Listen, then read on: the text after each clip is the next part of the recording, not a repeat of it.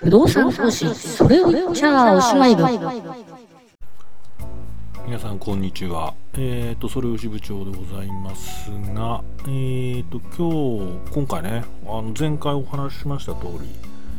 えー、ポッドキャストのプラットフォームであるヒマラヤさんが、えー、サービスを縮小するということでね、えーと、このポッドキャスト引っ越しをしないとなっていうところで、えー、今回はその引っ越し先での配信第1回目ということでございまして、ええー、っと、まあね、うん、どどういう風にすればいいのかななんて思ったんですけど、まあ相変わらずね、あのネットでちゃちゃって調べてね、あのちゃちゃってね、初めの方に出てきたやつでやってるっていうね、感じなんですけど、えー、今回ね、え、ー、と、ヒマラヤさんから乗り換えたのは、えー、アンカー、ね、怒りのアンカーですね。えっ、と、アンカーっていうプラットフォームなんだそうですと、えいうことなんですけど、なんかね、あの手続きも全部ね、英語でね、っていうことなんで、多分日本の、まあ、なんつうかな、プラットフォームじゃないんでしょうね。えー、ということで、えー、と昨日、えー、と前回のね、録音を取った後、まあいろいろカチャカチャカチャカチャやってですね、そこの乗り換え作業を、えー、しました。で、表面的には多分できてるんじゃないかなってこう思っているんですが、えー、ということで、この1回目ね、乗り換え1回目のところが、えっと、皆さんに届いてるかということですよね。あの、Spotify、Amazon、Google Podcast あたりで聞かれてる方が多いんですけれども、えっと、その方々に、えっと、この録音と過去のね、えっと、エピソード含めて全部、えー、映ってるのかなっていうのがちょっと心配でございます。なのでね、えっと、もしよろしければ皆さんね、あの聞けてるよとかね、あのもし Twitter とかでね、あの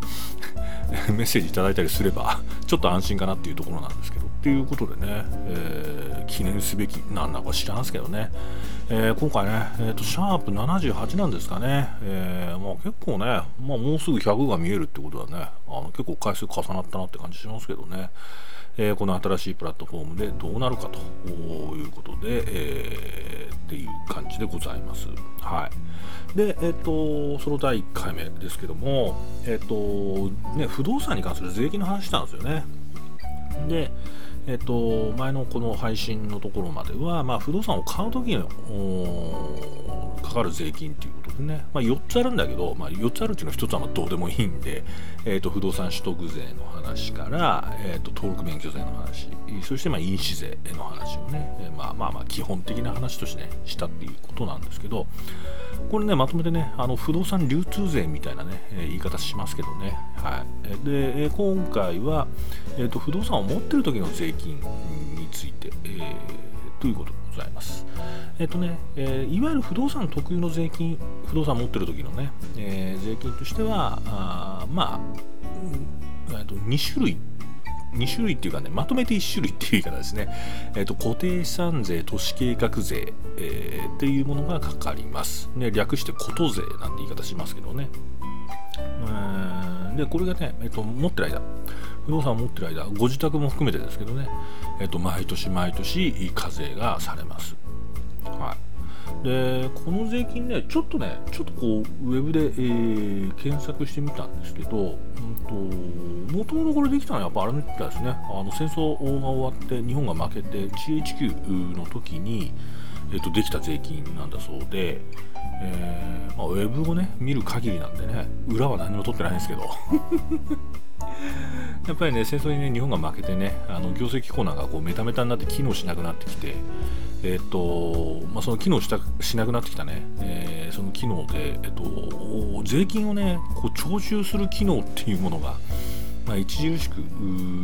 まあ、機能がもうなくなってしまって配線によってね。で、えっとまあ、自治体、まあ、行政機関に税金が入ってこないっていう状態が、まあえっと、問題視されて、まあ、それを解消するために、えっと、作られたのがこの、えっと、固定資産税っていう税金らしいです。はいで、えっとね、前回話したね、不動産取得税とかね、登録免許税とか印紙税っていうのは、これはね、大きい意味でいくとね、国税なんですね。国の税金と書いて国税なんですね。で、一方でね、えっと、この固定資産税と都市計画税は、まあ、いわゆる地方税っていう扱いになります。えっと、なので、えっと、このね、えっと、固定資産税を課税するのは、えっと、皆様がお住まいないしはその投資用不動産の所在地である市区町村が課税をするという仕組みになっていて市区町村のねそれぞれの役場行くと、えっと、固定資産税課とかっていう課があります。その人たちがやってるってことなんですよね。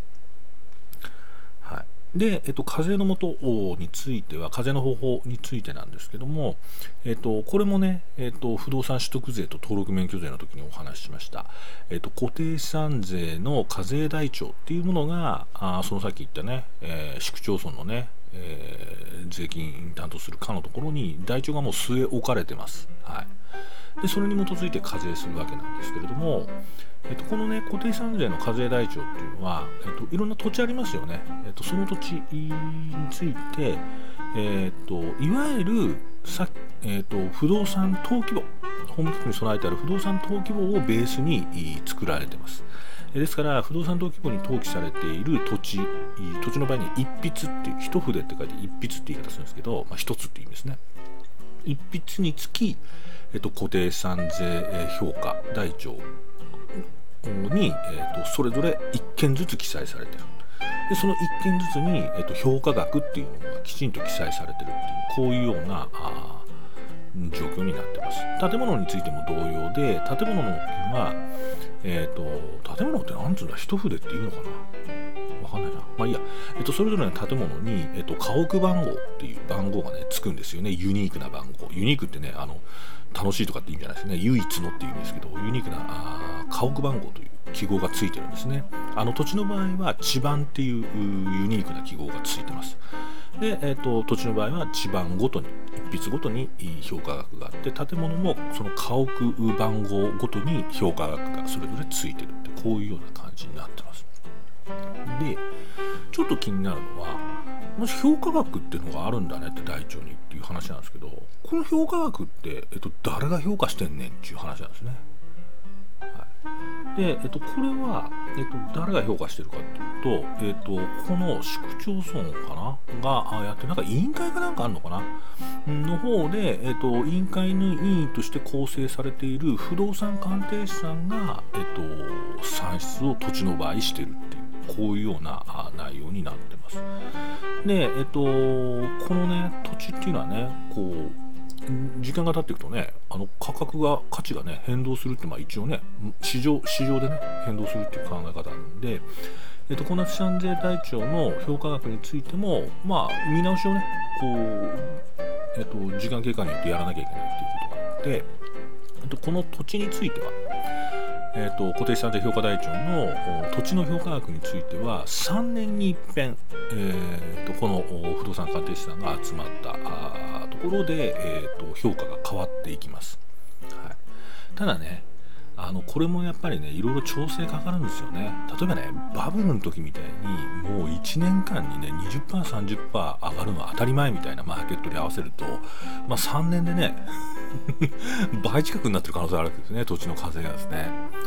えーと、でそれと同じようにその不動あのごめんなさい、えーと、固定資産税のね評価額変えちゃうともう税収とかがもうガンガン暴れちゃうんですよね。